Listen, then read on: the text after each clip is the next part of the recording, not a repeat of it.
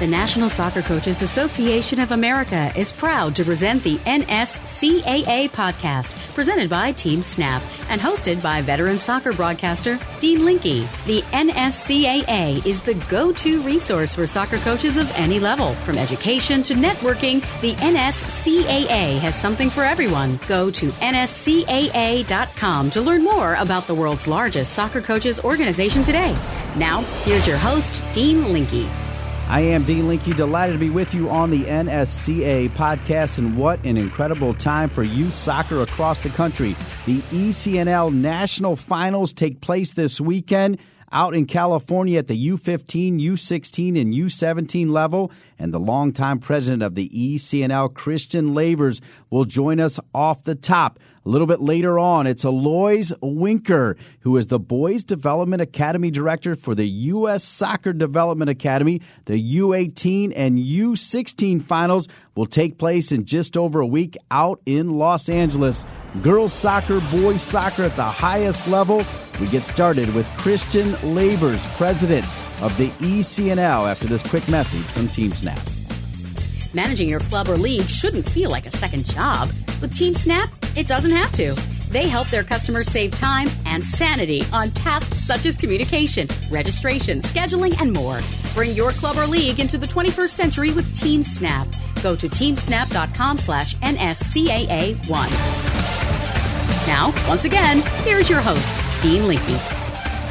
Thanks so much for joining me on the NSCA podcast presented by Team Snap. We get things kicked off in a big way with Christian Lavers, who has been the president of the ECNL, the girls program, since 2009. Of course, they're also going to start a boys program coming up, and we wanted to have him on right now because this weekend. It's the ECNL National Finals for U15, U16, and U17. That barely tells the story, by the way, about Christian Lavers. We'll get into some of the other hats that uh, he wears as well. An impressive man. I think the hat he's most proud of, though, folks, he's the proud parent of a new baby boy. We'll start with that, Christian. Welcome to the NSCA podcast presented by Team Snap and tell us about the newest member of the Lavers family.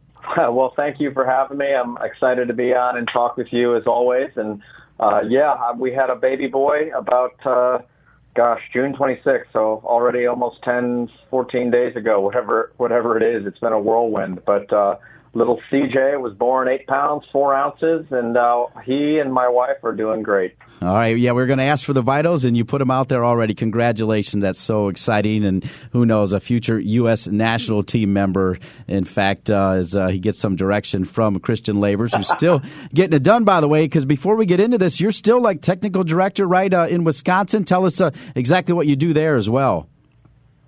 Yeah, well, we uh, we started a club uh, about six years ago, uh, FC Wisconsin, and, and I'm the technical director there, which means I, I set the methodology and the, the training curriculum and, and train the coaches uh, so that we have a consistent uh, style of play and way of teaching. And uh, it's just a great it's great to be out on the on the gra- on the grass and and see what's going on every day. Not only with what uh, the next generation of players look like and what they're doing, but also just to see what the landscape is. I mean, there's no substitute for for being out there every day and, and seeing it and talking to people. And if that's not enough, a new role with C2SA. Tell us exactly what that is. Uh, yeah, well, I was the executive vice president of U.S. Club Soccer for uh, the past seven years, and uh, did a lot of work building leagues and building programs for them, and uh, now have, have moved to uh, C2SA and continue to provide some consulting for U.S. Club on, on those areas, and then get into some other uh, business development, uh, sponsor development uh, opportunities uh, across multiple sports. So it's been uh, it's been busy, and uh, it's an exciting time. All right, today our focus, though, with the weekend coming up, is the ECNL National Finals for U15, U16, U17. Tell us when and where it is this weekend. Yeah, well, tomorrow, tomorrow is going to be the, the draw. So we have four teams qualified at each of the age groups, 15, 16, and 17. Uh, these teams qualified uh, in the playoffs in Rockford about – two weeks ago, uh, winning winning uh, their groups in the playoffs to get to the finals, and of course to get into the playoffs is a, is a big challenge already. the the Champions League playoffs were the 32 best teams in each age group in the ECNL, and those were whittled down to the final four for this weekend, where it'll be at Surf Cup Sports Park uh, in Del Mar, California. The the draw tomorrow, where everybody will find out who they match up with in the semifinals, and the first games will be Friday, and then the championships will be Saturday. The ECNL National Finals. How has the landscape changed for the ECNL since 2009? That's a it's a great question, and we keep reminding ourselves of that whenever we get the groups together. Uh, we did a, our AGM in Rockford um, a couple uh, weeks ago, and we talked about 2009. We were 40 clubs and uh, a budget of forty thousand dollars, just uh, starting to do the most basic competition, um, bringing teams together into common places. And now you look, and we've got uh, 84 clubs this year We've put millions of dollars a year into the youth game through uh, subsidies for the finals, so the teams to, uh, getting a lot of travel assistance to come into Del Mar through player identification. Uh, our national training camp, which will be out in Portland at Nike headquarters in the University of Portland here in about three weeks, and then just trying to make uh, really the most special, exciting youth soccer atmosphere uh, in the country for our players. So when you say what's changed, uh, everything. Well, one thing that hasn't changed, even back in 2009 and moving on, I actually had the pleasure of calling one of the ECNL national finals and sat down with every single member of the two teams that played, and every single player had a college behind their name where they were going, almost all of them on a full ride. The ECNL, particularly when you get to the national finals level, continues to be a gateway to the best college programs in the country. Yeah, we're really proud of that. This year, 90% of the graduating players in the league are moving on to college soccer, which is a pretty unbelievable statistics. I mean, we're not talking about uh, 90% of a club or 90% of a, a team. We're talking about 90% of the graduating seniors in the league. And of course, when you're talking about the final four teams uh, here in, in California this weekend, you're talking about, you know, just about every single player and going to some of the best schools in the country. So it's a really great showcase for what the best level of youth soccer on the girls side looks like and what the future of college soccer and the NWSL, what that's going to look like as well, because so many of these players will move on and, and be stars at those levels. Well, Christian, as you know, listening to the NSCA podcast, we like to drop names and, and promote people as well. So, as you take a look at U15, U16, U17, tell us uh, about the four teams in each bracket if you can. Can you do that for me? Sure. Well, I'll do my best. Uh, the the first thing that jumps out is you know of these 12 teams, we have uh, the Michigan Hawks and Slammers FC out of Newport Beach have each qualified two teams uh, both of them actually are in the 15s and the 17s. And when you look at how hard it is to, to succeed and, and, and be crowned a champion at, at any level in this league, to have two teams in these finals is, is a great credit uh, to those clubs. The Slammers at U17 are actually going for a three-peat, uh, which is almost unheard of in youth soccer to, to win three years in a row. Um, so, so that'll be an exciting thing to watch. The SoCal Blues are at U15 and they are 27 and 0 this year. Uh, they they're looking to, to become the first team ever to go through the ECNL and win a championship without losing a single game, and, and that team has just been a complete uh, bulldozer as it's gone through the conference and then through the playoffs. And then you have clubs like FC Stars in Massachusetts coming back at U16 for their second year in a row. Uh, they've really developed to be one of the leading, if not the leading club on the East Coast and uh, Jason Dewhurst group uh, coming in looking to try and get a championship at that age group. So we, we've got six of our seven conferences in the league represented here in the here in the finals. So it's going to be a, a great cross section with the best players from all over the country. You're hearing the voice of Christian Lavers, the president of the ECNL since 2009, and that role continues for Christian Lavers. And, you know, we talked about the landscape earlier. Of course, uh, you know, U.S. soccer now with their development academy has been so influential on the boys' side, but now they're also doing the girls' side. I'll just say that uh, as very calmly as possible. And, you know, we've had Anson Dorrance on as well. You know, he's a huge proponent of the ECNL. What's your blanket statement right now on uh, how that is going and where the ECNL fits in and uh, what the next steps are? Well, we feel really good uh, about next year and where the league's going to be. I mean, when you look, one of the things we we we talked as a, as a group again in our AGM that I just referenced, and you know, the ECNL was formed when a bunch of directors came together and said that uh, we needed to change the landscape and provide choice. And so choice is never a bad thing. There's another platform in the in the country now really trying to do what it is that we've been doing for the last uh, seven years. And so that's that's not a bad thing. The the as, as just like players on a roster, competition makes them better. Uh, similarly, you know, we've really reevaluated, reassessed our values, uh, what we do as a league, and feel really good about uh, moving forward and the clubs that we have that are all in with the league and the quality of the product that's out there. I mean, I think nobody would argue that the quality of soccer and youth female soccer and then those players um, uh, trickling up into college and, and beyond, that the quality has gotten so much better. We have more technical players than than we've ever had before. You know, you have players like Mallory Pugh, who's you know been recognized as one of the the greatest players to come out of youth soccer in the last 10 years. You got 16 year olds in the national team training camps for the full women. So we feel really good about what we've done to raise the bar and standards in, in women's soccer.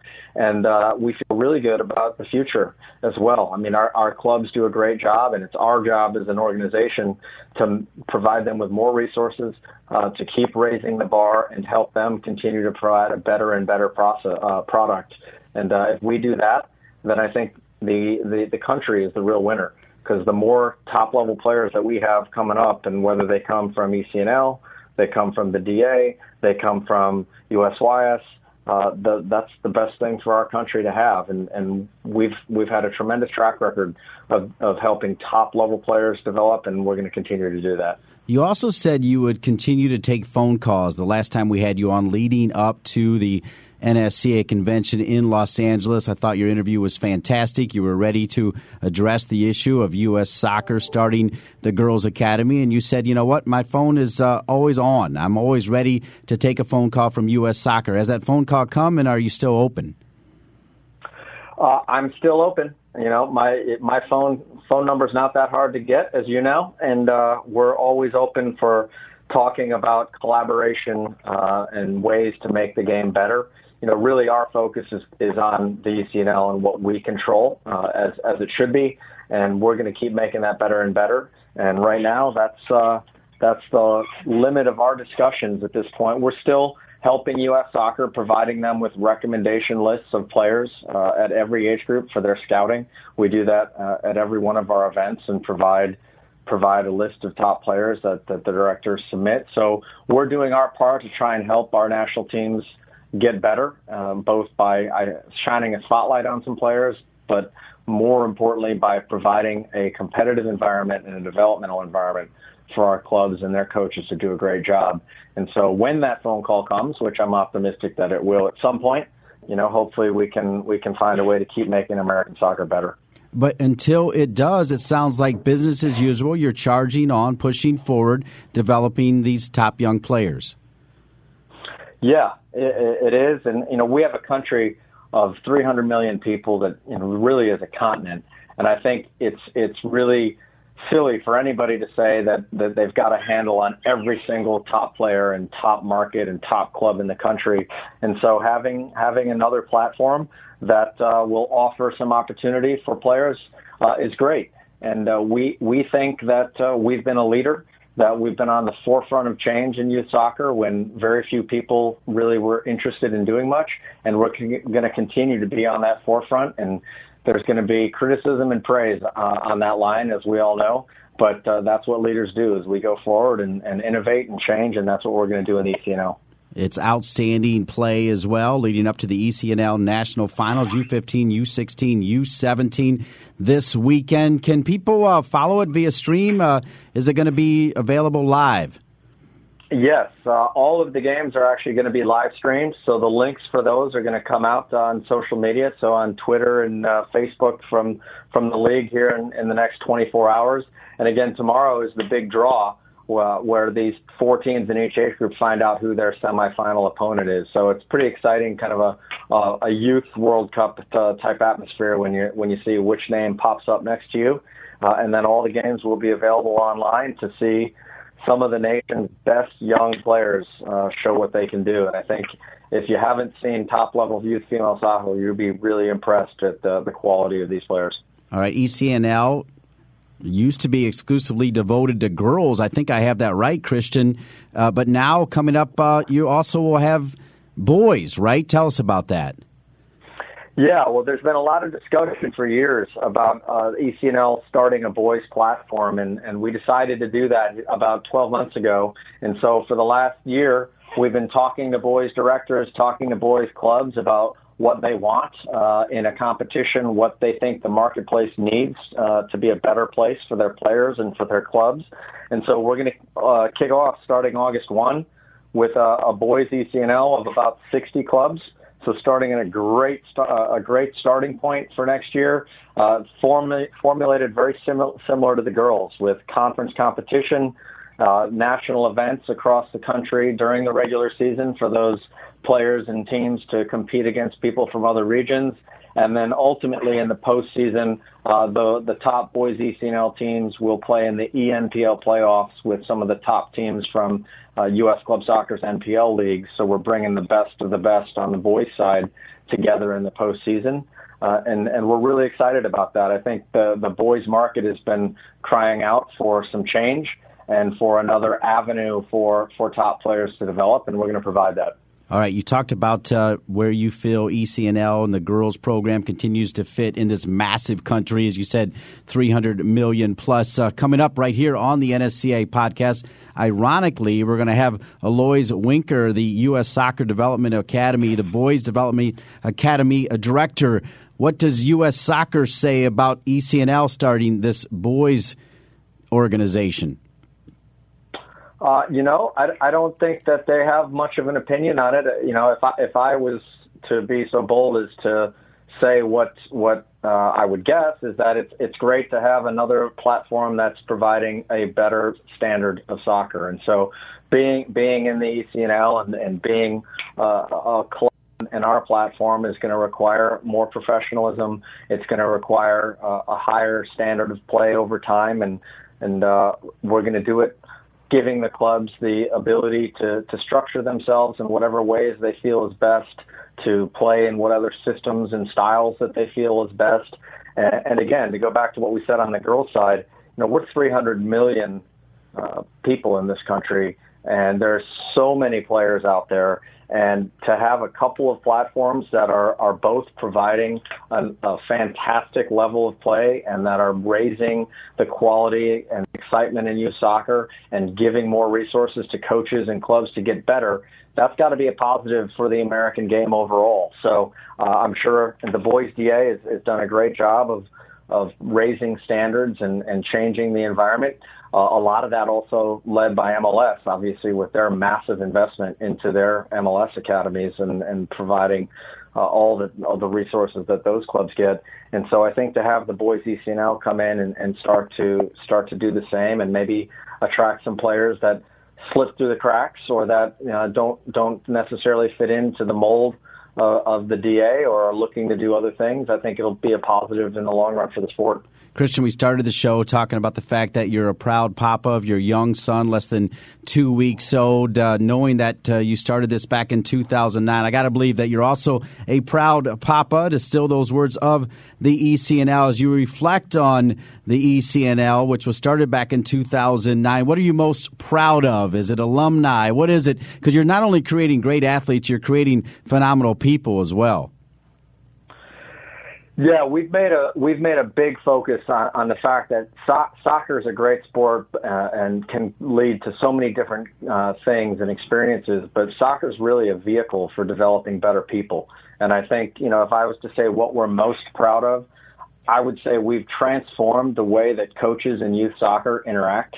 There's so much more collaboration and discussion and knowledge sharing uh, that goes on that just never happened in in in, in 2000 in the early 2000s and before that. I mean, we joke that coaches used to see each other, you know, one or two times a year, usually in a very hot competitive environment where they one of them was rarely uh, in a mood to talk after the after the game, and uh, now now we have people that share ideas that have become great friends. Some of my my greatest friends have come through the work that we've put into this league, and and I think part of the reason that the landscape's gotten so much better is that the resources and the information travel so fast from club to club and coach to coach in terms of what people are doing and training, why uh, why they do this or that, and what's worked for them, or how they solve this issue, or structure their club to best serve their their their families and their players.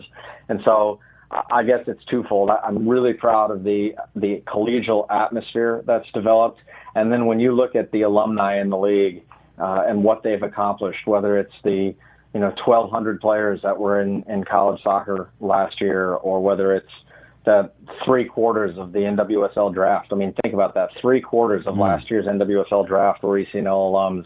And then you look at, you know, we have alums now coming back into clubs as coaches. So more female coaches coming, uh, feeling like they, they want to get involved in the game at, at the youth level. And so I, I think what we've really do, done is change the environment uh, to make it a, a better environment, not only from a soccer perspective, but one that's really helping make uh, people have better experiences in soccer with uh, with their peers. Finally, Christian, standard fare for me, as you know, having been on the NSCAA podcast before. You talk about collegial, you talk about sharing. The NSCAA continues to play a key role in that at all levels with all the alphabet soup of U.S. soccer. Yeah, the NSCAA is a great organization. Actually, uh, you know, Ian Barker, who's the director of coaching education, was was my coach in college and mm. has been a mentor uh, for me, not only from the first uh, the first summer camp that I coached at, uh, you know, back in 19, gosh, 1995, 1996, but uh, all the way to the future. And I think, you know, the resources they provide and the variety of perspectives that they provide uh, in terms of not only just different levels of the game and different different leagues, high school, club, college, but the variety of perspectives they provide in education is really, really valuable because I, I, I don't think there's one way to do anything in the game. There's multiple different ways, and the best way, the best way to develop top level players is to have that type of sharing of ideas and let people try it out, let people argue and, and go at it and I think you're going to find more innovative ideas that way. You're going to develop better coaches that way. And I think the NSCAA's role in that is, is really important. The man is plug and play. Always a great interview. So passionate about it. Limitless energy, which means he'll have plenty of time for his newborn son. Congratulations again to you and your wife. Congratulations on the upcoming ECNL National Finals for U15, U16 and U17 this weekend. Can't wait. It's always fantastic soccer as we see the future stars of the collegiate game, and as you said, the future stars of NWSL and even the future stars of the USA. Christian Lavers, thanks for getting us started here on this week's NSCA podcast presented by Team Snap. Thank you very much. Happy to be here. Great to spend time with Christian Lavers, the president of the ECNL. Up next, we switch to the U.S. Soccer's Development Academy, Boys Development Academy Director Alois Winker from Holland as the Development Academy has the U16 and U18 championships coming up in just over a week out in Los Angeles. Before we get to him, a quick message from Quick Goal. Looking for ways to improve your training sessions? Quick Goal has supplied the highest quality soccer goals, seating, field, and training equipment for over 30 years. From backyards to the world's greatest pitches, Quick Goal has products essential for every level of the game as an official partner to the NSCAA and technical partner to U.S. Soccer, Quick Goal knows what equipment you need to take your game to the next level. Visit quickgoal.com to satisfy all your equipment needs. Coming up next, Alois Winker, the Boys Development Academy Director for the U.S. Soccer Development Academy, right here on the NSCAA podcast, presented by Team Snap. The NSCAA is proud to announce the launch of our online Foundations of Coaching diploma. This online course has been developed as the perfect introduction to coaching youth soccer for the first time and a helpful refresher for those coaches coming back to the youth game. It provides insight to targeted activities and age appropriate instruction for beginning to advanced players and is free to NSCAA members. Visit nscaa.com slash jobs to learn more. Now, here's Dean.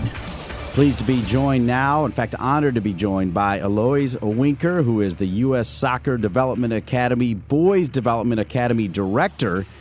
Alois Winker, who will oversee all technical aspects of the boys' DA after transitioning from his role as a U.S. soccer coach educator. Delighted to be with you, Alois, during an exciting time for the U.S. Soccer Development Academy. Thanks for being with us here on the NSCA podcast. I'm, uh, I'm happy to be here. Thank you. Well, it's exciting because the quarterfinals for the boys' finals tell us exactly what age group as well is going on right now. And then next Friday and Sunday in LA in StubHub, you will in fact have the semifinals and the finals. Yeah, we are now in the phase of the quarterfinals. We uh, last week we had the, the playoffs played in in Indianapolis, and now we are uh, at the quarterfinals for the uh, for the U18s and the U16. So eight teams left on uh, on both uh, on both uh, age groups, and then yeah, what you already told all the all the listeners that uh, next week we have the, the semis and the finals in in LA. So super exciting. At its core, we know now as well as you take a look at uh, the professional ranks at all levels across the country, and then even overseas, the U.S. Soccer Development Academy playing such a key role in developing professional players as well. As you look at this U16, U18, the percentage has got to be above fifty percent, right? Maybe, or what do you think the percentages of these kids going on to play professionally? Yeah, that's hard to say. But if you if you look to the numbers who are professional, then that right now I think 95% are are are, are a result of uh, of the development academy. So almost uh, all the new uh, uh, professional soccer players played in the history in the in the academy. So yeah, it's a, it's a, it's a big benefit for every player in the U.S. So how would you evaluate where the development academy is at now versus uh, where you'd like to see it in the future? Yeah, that's uh, of course. I think we are on the right pathway, doing better and better. Uh, level is improving. Facilities, environments are, are doing much better than years ago. And uh, on the other end, there is a lot to improve, and uh, and, and and one of them is is, is for sure. It's about uh, let's say about the philosophy, the whole plan clubs have. It's also related to the identity of clubs. I mean, still we have really a lot of young clubs and uh, yeah, they had, they need to grow in their identity and, and, and how they were, what kind of club they want to be. So that's that's for me the improvement number one.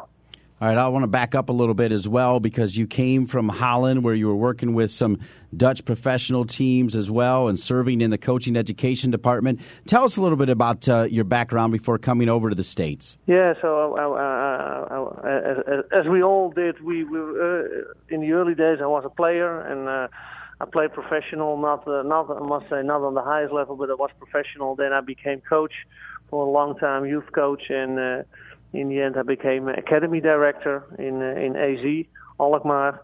And maybe you know the club from Earnie Stewart. Yeah, Jozy Altidore played there. Yep. So, so yeah, there is some American connection. Aron Jóhannsson, although maybe he's more Icelandic, but he's got an uh, an American citizenship. So uh, yeah, so I worked there as an academy director, and yeah, our academy improved, improved, and yeah, and in the end, someone from the U.S. called me if I was interested to make a step to the U.S. And uh, yeah, and my first reaction uh, was, oh wow, eh? new step. And uh, so I start talking with the federation, and I think it's a good challenge for me to make that step. So uh, yeah, since uh, since 18 months, so beginning of uh, 2016, I arrived in the U.S. So yes, it's a big step, but so far it's a, it's a good step. Well, it is a big step because the title of leading up the Boys Development Academy, we already talked about uh, the potential for professional growth, but also we want to continue to build the U.S. men's national team into a world power. So, in, in no small sense, you're playing a key role in that as well. I got to believe that's uh, something you also take very seriously. Yeah, absolutely. so it's an honor. I'm, I'm in that role. So uh, and of course, uh, although I'm in the lead, it's it's really uh, what we do as, as a team, as a group. So it's not only about me. Course, I, again, I'm in a leading position, but uh, yeah, we do it together, and uh, yeah, it's a big honor to uh, to uh, to be a part of that uh, of that group and that development in the country. So yeah, it's a, it's a, it's an exciting uh, time for myself. And how did your role as a coach educator prepare you for the academy director role? Uh, no, for sure, because uh, now I know the landscape better and the clubs. Eh? Although I, I was aware of, of, of a lot of things in the U.S., but but now the details, how the academy works. On the other hand, uh, in my uh, in my former jobs in the, in the Netherlands as academy director, that's also really related to the work I'm doing right now. So then I was the, the, the academy director, and now only now it's not on a real academy, but it's about all the academies and and and yeah, uh, giving direction to all the academies. So there are similarities, but of course there are also differences. But but again, uh, working as a coach uh, educator, that's uh, helping me a lot to get to know the country and the people working at the clubs. So pleased to be spending some time with the head of the Boys Development Academy. He's the Boys Development Academy director, to be specific, for the U.S. Soccer Development Academy. Talking about from Holland, Alois Winker talked about the build up to the finals in Los Angeles next week, Friday and Sunday at the StubHub Center. Obviously, it's got to be a thrill for these teams that are playing all over the country. You said Atlanta and even in Canada, Vancouver, Orlando, Houston, Kansas City, Dallas, to just name a few. They know what's uh, on the horizon. I mean, it's uh, you know like winning a gold medal, right? I mean, this is a big championship. Absolutely, absolutely, and uh, yeah, a few weeks ago we had the playoffs in Indiana, and uh, yeah, it's really great to see those games. I mean, yeah, for the kids, uh, for for the youngsters, yeah, it's it's a big opportunity, and yeah, they play for them. It's the same as a as a World Cup uh, game. That's how I see it. How they uh, how they experience the game. So yeah, that's really great. And now they are in the quarterfinals, so it's even one step closer to the finals. And again, if they uh, if they have a good result, and then next week they are in LA and uh, to make it to the semis and hopefully for them to the final. So yeah, it's again it's great for the players. It's a good experience uh, either. Alois, you've heard it uh, said so often. Coaches say they only win because they've got great players, and then players say that uh, they only develop because they've got great coaches. You obviously have an eye on improving the level of coaching at the academy level. How can you influence or improve the level of coaching? Yeah, so yeah, of course it's important, but I already mentioned that it's also related to philosophy. So clubs has to has to think, has to know how do we want to play, what's our style of play, and and, and related to that, what kind of players we want to develop, and then the next step is how you're going to do that. So again, first you have to start with a philosophy, and and and of course you already mentioned that it's really important that that that the level of coaching is is better and better. And yeah how can we do that? By coach education by influencing and that's then my responsibility by influencing the directors. And it's the it's it's one of the of the main task of an academy director is also develop your coaches. So it's not only uh, leading a program but also develop your coaches because the coaches they work day in day out with the players so that's the most important tool for uh, developing players. Following up on some questions that uh, you also answered at ussoccer.com, you can check that out. But we wanted to bring that voice to life by hearing it here on the NSCAA podcast. Why is it important that clubs develop their own identities, philosophies, and plans? Yeah, number one for me is then it's also ownership. So uh, if we tell them how to work, how to do it, uh, imagine yourself when you have, a, let's say, your own business. If someone else is telling you what to do day in, day out, then it's not something of yourself. So when a club is, is again is developing your his own style, their own style, their own their own uh, players, their own style of players. When when when you create ownership, then then the motivation is much higher. So that's really important, and and and and I believe then it's coming from the clubs because the clubs they develop the players we as a federation we can guide, we can support, we can help, but the development of players starts really starts in the clubs. And how does the so that's why it's yeah. Oh, very good. And how does the academy environment enhance those goals?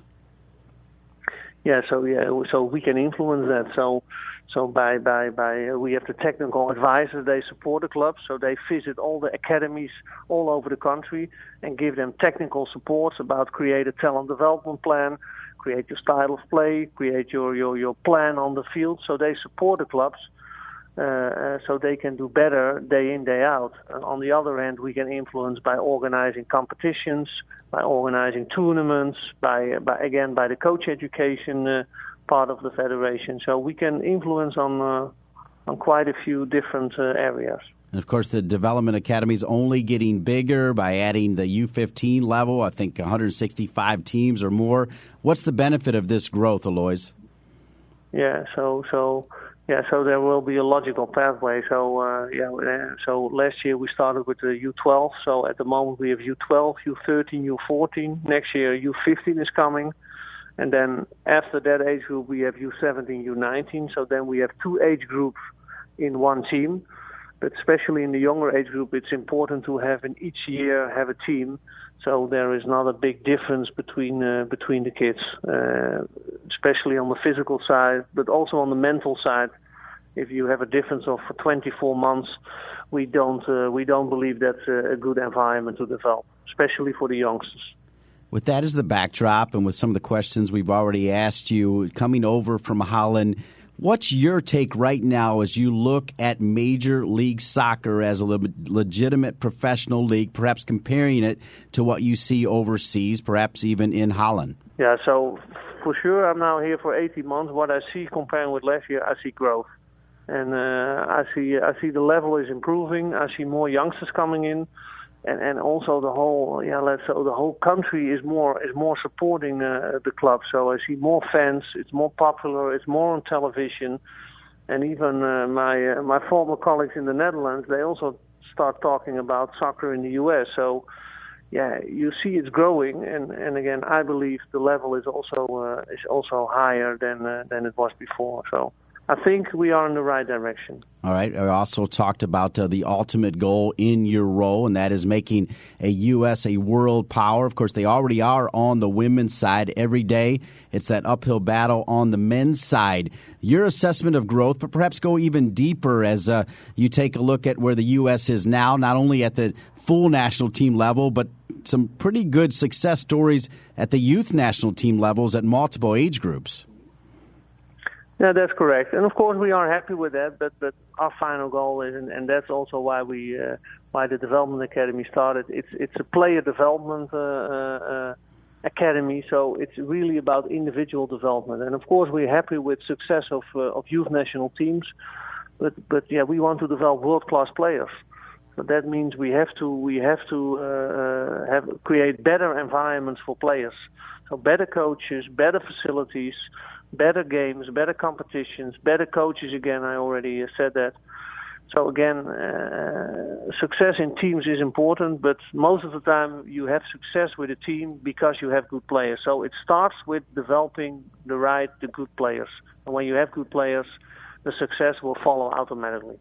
We're here with Alois Winker doing such a great job with the U.S. Soccer Boys Development Academy. And also, uh, you were a presenter for the NSCAA. This is the NSCAA podcast. Obviously, you know about the convention. When you assess uh, the National Soccer Coaches Association of America, it's a pretty neat organization and a pretty neat event, right, that they do every year?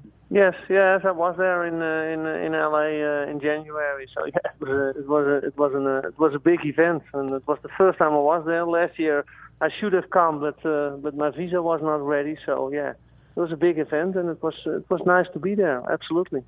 All right, Alois. Uh, final thing here. You mentioned Earnie Stewart. Uh, I was the press officer for the 1994 U.S. World Cup team, and Earnie Stewart will go down, in my opinion, not only as one of the great players to wear the red, white, and blue, but uh, one of the great people. Kind of funny story. As part of the team, there was a uh, company that made suits, nice fancy suits that you'd wear at all these banquets. And when it was over, Earnie Stewart gave me his suits because at the time I was the same size. Now it might only fit one leg, but that's a pretty good example. He, he's a great guy, right, Earnie Stewart? Absolutely, no, he's fantastic. So uh, once in a while, I'm, I'm still have contact with them, and uh, so yeah uh, yeah, I'm not saying Philly is my favorite club, but uh, I hope they do well. And uh, yeah, now Earnie is a fantastic person, and uh, I hope they have success uh, in uh, in Philadelphia.